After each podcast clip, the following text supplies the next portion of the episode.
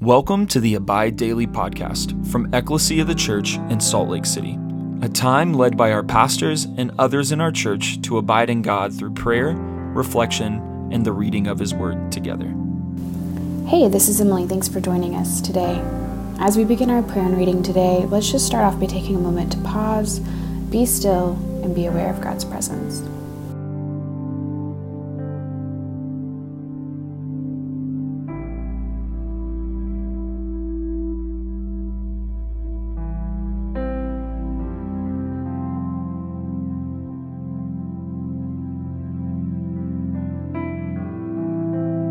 Let's take a moment to share with the Lord where we're at, what we're thinking and feeling, as well as praise Him for all that He's done, is doing, and will do.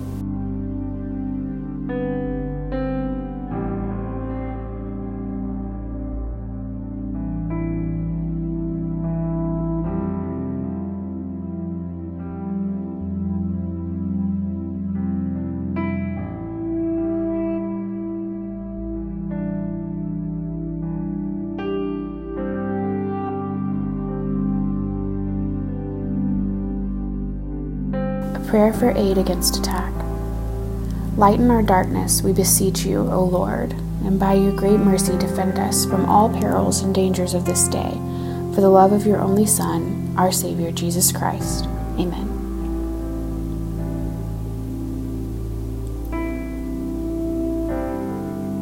Lord, as I read your words in Scripture, I ask, Holy Spirit, that you would lead me and give me understanding. I ask that you would be near to me and meet with me and lead me into your kingdom today.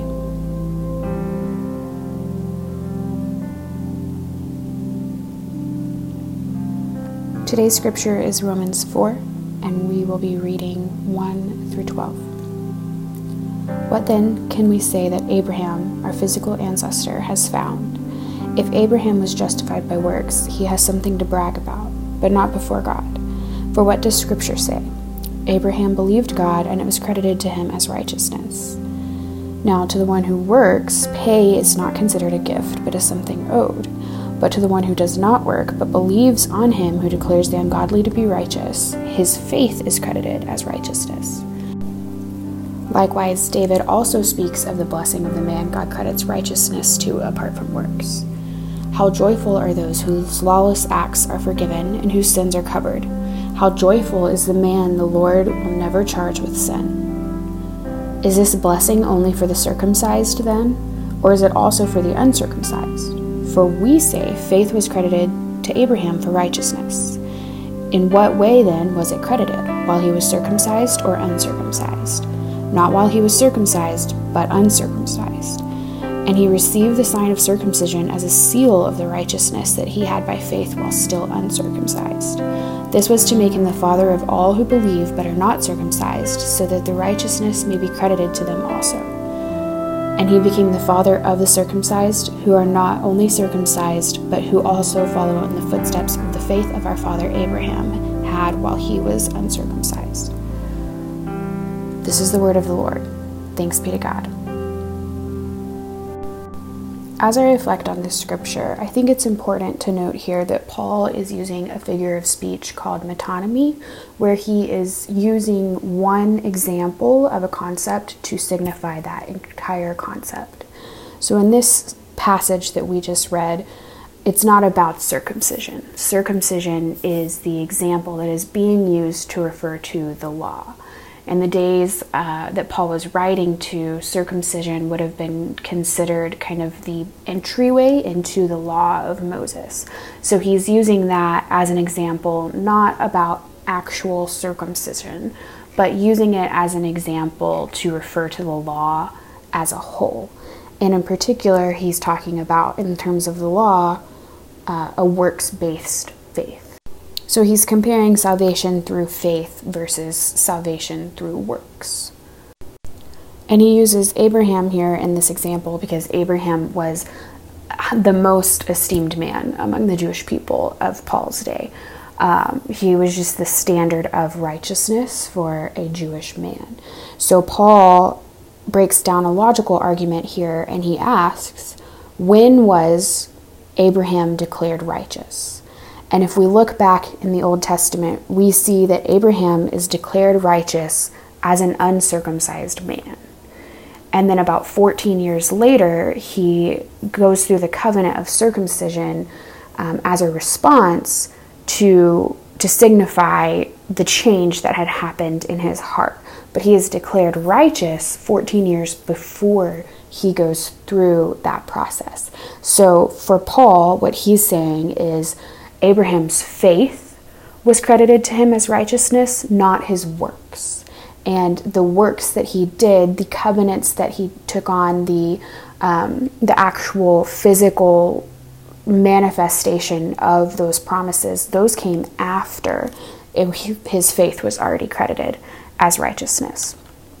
And this is important because um, this little sentence in verse 4 it says, Now to the one who works, pay is not considered a gift, but as something owed. And I think this is a concept we all understand in our capitalist culture. Um, no one wants to do free labor, right? We want to be paid for our labor. And if we translate that into a spiritual setting, if we believe that our works justify us, then salvation is owed to us because of our good works. That is contrary to everything that the Bible tells us. But that is that's the point that Paul is really trying to drive home here is that if you believe that your works justify you, then you are owed your salvation. And God does not owe us our salvation. There is nothing that we can do to put God in debt to us.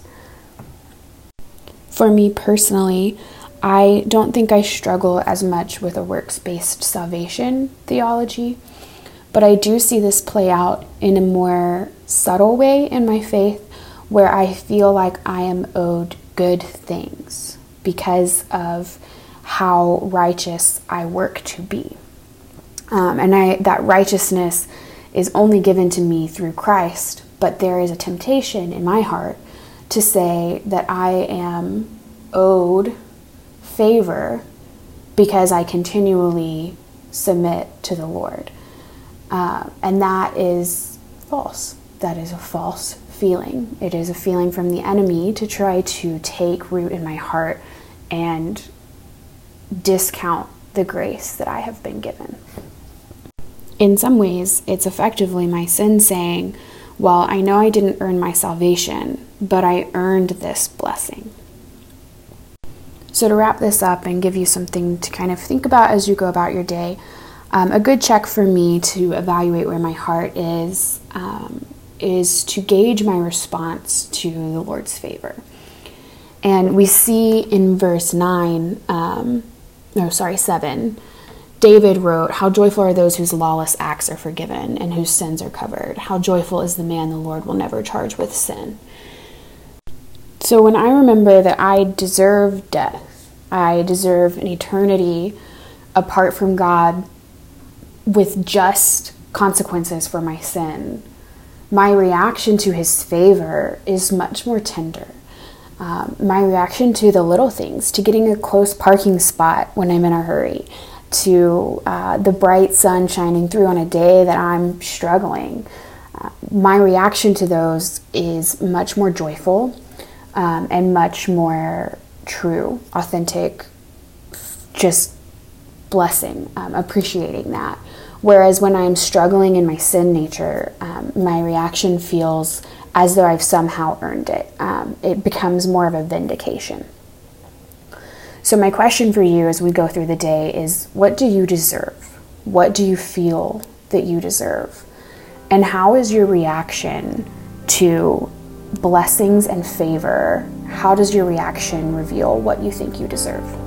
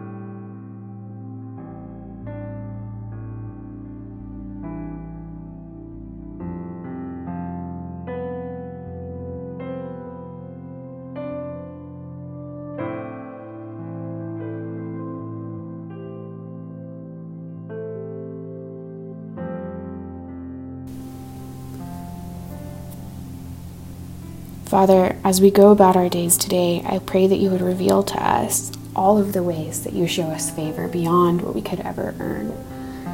Father, we thank you that you give us righteousness. You impart the righteousness of Jesus to us. You name us righteous when we are far from it.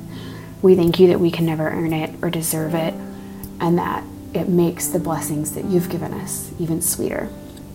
Through our lives and by our prayers, may your kingdom come. Amen.